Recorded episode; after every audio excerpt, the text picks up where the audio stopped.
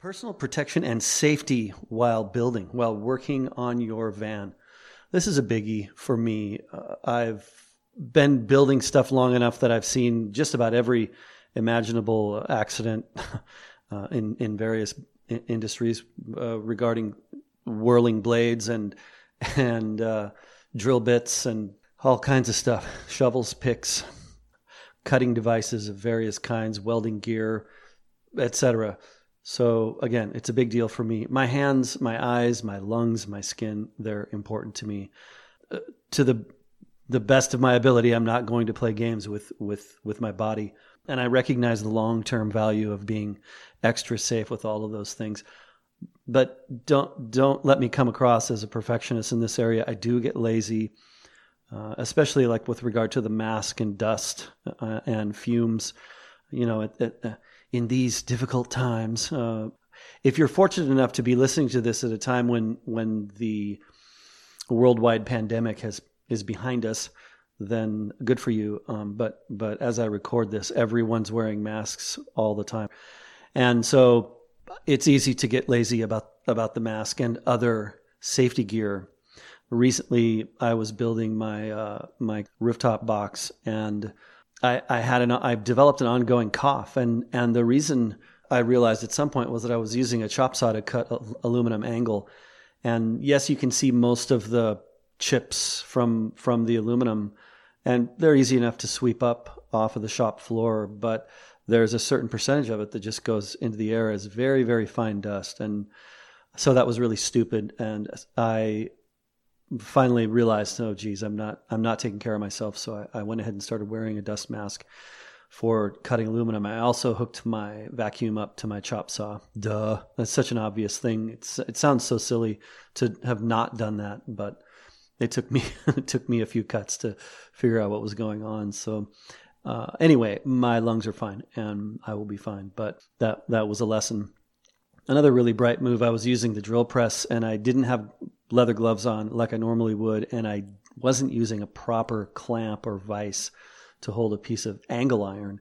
Uh, just a small piece, and and it's always the small piece that you don't have leverage on that's going to get caught in the in the bit and start to rotate on its own, and and that's what happened, and it cut the palm of my hand. Not very deep, but any cut on the palm of the hand is bad because you use the palms of your hands for everything, and so this small cut just annoyed the heck out of me for several days. So, long story short, I went out and bought a proper drill press. I have a great drill press. I don't know why I didn't buy a great uh, vise to go with it, but uh, an actual metal clamping vise for um, for the drill press. And hmm, I haven't had any problems like that since then. so yeah. And then one other thing that happened, I was wearing eye protection. I always I'm the eyes for some reason. Well, I mean for obvious reasons. The the eye protection is is the thing that I'm the most diligent about, and especially with with any kind of saw. And I was wearing eye protection while cutting aluminum, but I didn't have the. I wasn't wearing goggles. I was wearing some. I don't know what you'd call the plastic, not ballistic, but but some tough plastic glasses for eye protection and a tiny piece of of aluminum popped, just kind of floated over the top of the glasses and into my right eye.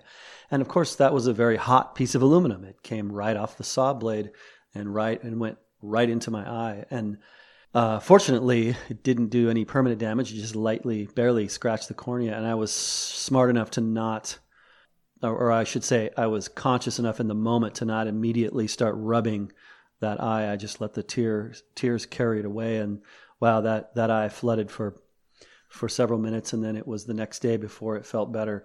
Again, not a big deal, but it easily could have been. So now I take that extra step. I make sure my glasses are snug around my eye socket before I start cutting anything dangerous. So let's see. It, it's easy to get in the groove and not want to set up the vacuum or put on protection or, uh, you know, because I mean, I don't know about you, but I spend a lot of time setting up, setting my shop up so that I can just reach for the tools that I need. I don't have big boxes of messy boxes of random stuff. I have stuff hung up or in drawers and I know exactly where it is and and it makes it much easier to get stuff done. Wow, you can really get flying, you know, when you've got some project and you know the cuts you're making and the fasteners you're using and the tools you're using. And it, sometimes it feels like protection, personal protection, such as gloves or eye protection or a mask or a respirator, just slows things down. well, I'll tell you what, if that cut in my hand had gone into the tendon of the palm, that's about a six month healing process, and that hand gets to be in a cast. I know someone that it happened to. You don't get to like, well, I'll, I'll just you know suffer through it. If you cut a tendon in the palm of your hand, you're you're done for six months. No, you don't get to use that hand because they have to stitch it back up and then put it in a cast, and you can't move it at all. It's not like a broken arm where you can gradually start using it because the bone is healing. Nope, that tendon has to heal. So the point is, that the inconvenience of a serious injury like that or losing an eye, for example, uh, it's it's far far greater than the couple minutes it takes to throw on the right gloves or eye protection or a respirator. Um, I'll give you another quick horror story. Someone I work with in the decorating industry, she has to have chelation therapy because she was a, a film set painter for decades and now her her um, kidneys, I want to say, are are shot, and so she has to have all this therapy to to clean her system because her natural cleaning processes don't work anymore. So masks, respirators, etc. If she'd done that, she wouldn't be dealing with that in her retirement. Uh, let's see. So let's. I'll give you some specific tips. My biggest tip is to just have all of the protective gear handy all the time, and that means multiple versions of protection. I am I've purchased goggles as well as as protective glasses now. So using cutting steel now, I, I know that a little piece of steel can get past glasses where they or it can't get past goggles. So I keep two pair of uh, of glasses and a pair of goggles always more or less within reach of all my gear. Uh, when I have, for example, my my chop saw set up, I just leave whatever glasses I need sitting on the saw, and then I put them on because that way I can't I can't use the saw; they're in the way. I have to pick them up and put them on before I can put my piece down to cut it. And then when I'm done, I hate when I realize ten minutes later I'm wearing these stupid glasses for no reason um, you know, working on something else. And why is my vision slightly distorted? Oh, I'm wearing these dumb glasses. So I, I take them off immediately at the end of the cut and set them back on the saw.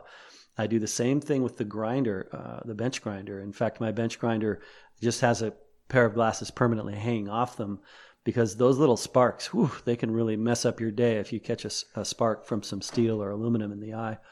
Uh, so, so I uh, again, I keep protective uh, gloves, glasses, respirator, mask, just scattered around the shop, but in relation to specific tools. Let's see what else. Let's talk about lungs. Charcoal filter mask for any solvents. That is respirator, char- charcoal filter respirator for any solvents.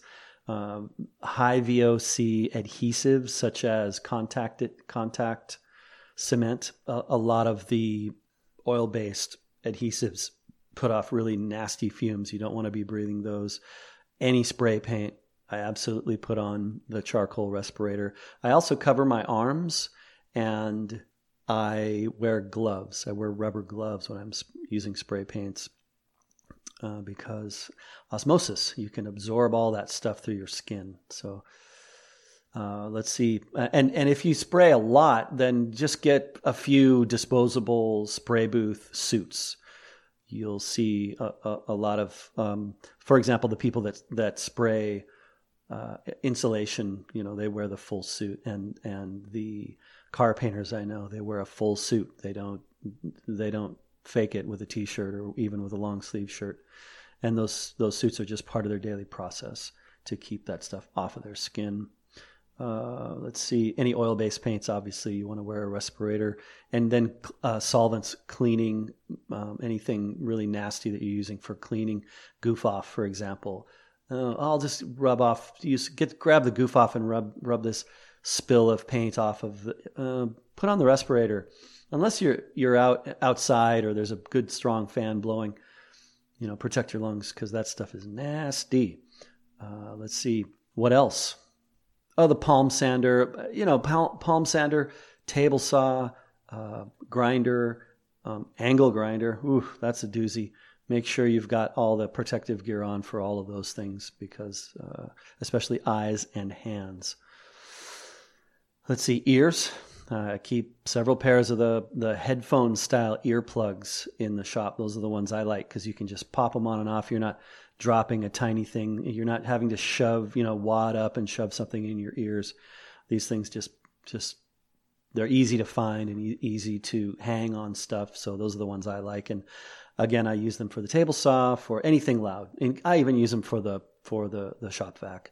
Why not? Just throw them in. Just takes a second. And again, I keep they're cheap. I keep several pair around the shop, and you can clean them with rubbing alcohol. You don't have to really ever throw them away. I mean, just keep them clean. And let's see, hands uh, for hand protection. Get comfortable wearing gloves. That's my advice. I've worked with so many people whose hands were completely thrashed. And even when I worked in the grocery industry and I, I worked in, a, in the produce department, which was the best job in the store, by the way, and my hands were in and out of ice water all day long. Um, I worked with some guys who just had horrible, craggy, nasty, cracked hands, and I didn't want my hands to turn into that, so I wore rubber gloves. And it made a huge difference in my dexterity and, and my ability to do fine motor motor skill work with my hands later in life. So I'm glad I did that. Get comfortable in gloves. I prefer leather uh, for most tasks around the shop. I keep leather gloves in my van, so when it's time to change a tire, uh, I'm not stuck with really nasty hands. I I have a set of leather gloves that I keep on my uh, hydraulic floor jack, and they're the nastiest things you can imagine. I have to look inside every once in a while to make sure that the, that all the brake fluid and grease and oil hasn't soaked through the leather. So far, it hasn't. The leather has kept it uh, kept the inside clean for my hands, and the, but the outside are just black and nasty. And when it's time to pull a tire and pull apart a uh, some a set of brakes or whatever. I've got those really wicked, nasty gloves for that particular task, and then I take them off and I put them back on the floor jack, and I'll switch to rubber gloves where I can get have more dexterity to work with, you know, little springs or whatever I'm doing with the with the van, small nuts and bolts and smaller tools, normal stuff versus the big, the big heavy, really gross stuff. So yeah, gloves in the van uh, but rubber gloves, the solvent uh, solvent proof rubber gloves with the cotton lining, those are fine too. I know a lot of people that prefer those because they hug a little closer to the hand. I think it's really one and the same. Also, those get really stinky where leather breathes breathes over time. So I can make a pair of leather gloves last a long time, but they do pr- provide less dexterity overall than the rubber gloves, the blue rubber gloves with the cotton lining that are so common. But those are great for working with solvents you can use them, you know, with glue and spray and all that stuff. I switch between leather and disposable uh, nitrile gloves for all those things. Um, I, I, I got this this tip from George at Humble Road. He wears a leather glove on the hold down hand when he's cutting. So in other words, let's say he's cutting a piece of plywood or sorry, of cardboard, which he famously does. He he he mocks up his all of his builds with uh, with cardboard and and and one by two material uh, before he starts actually assembling. And he'll when he's cutting the cardboard, he'll have the cutting device in his right hand. If you're left-handed, it'd be the left hand, and then he wears a, a leather glove on his left hand while while he's holding down uh, the piece, so that if he slips, it cuts the leather, not his hand. And that's what we're up. That's what we're trying to achieve. Is when we slip, the mistake happens to the protective gear, not the body. So uh, another one I, I always wear if I'm stumping around the van on my knees or under the van, I wear uh, knee protection because knees are fragile and I want to be able to use my knees late in life. So I wear I wear hard shell knee pads. Uh, let's see, good sturdy shoes, all that stuff. Uh, just be careful with yourself. Be careful with your body. Don't don't be a hero take the time, the extra time, and and believe me, you'll be you you'll have a pair of eye protection on sometime, and you'll be cutting something, drill press or grinder or whatever, and some something nasty will bounce off of those glasses, and you'll say, "Wow, I'm really glad I was wearing these things." Hey, I hope you're enjoying the show. Thanks so much for tuning in to the Campervan Podcast. The Vansage newsletter goes out every Sunday evening, and if you're not signed up for that yet, well, you're missing out. Packed full of valuable, fun weekly features, product resources, videos, photography, exclusive content, and other cool van life stuff.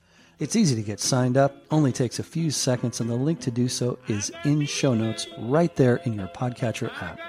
And while you're at it, I have a quick favor to ask. Please take a few seconds to send that link to friends, family, post it to your social media feeds, etc. It really does make all the difference and will allow me to continue publishing this show. Okay, that's it for now. Take care, have fun. I'm glad you're here. Enjoy the adventure.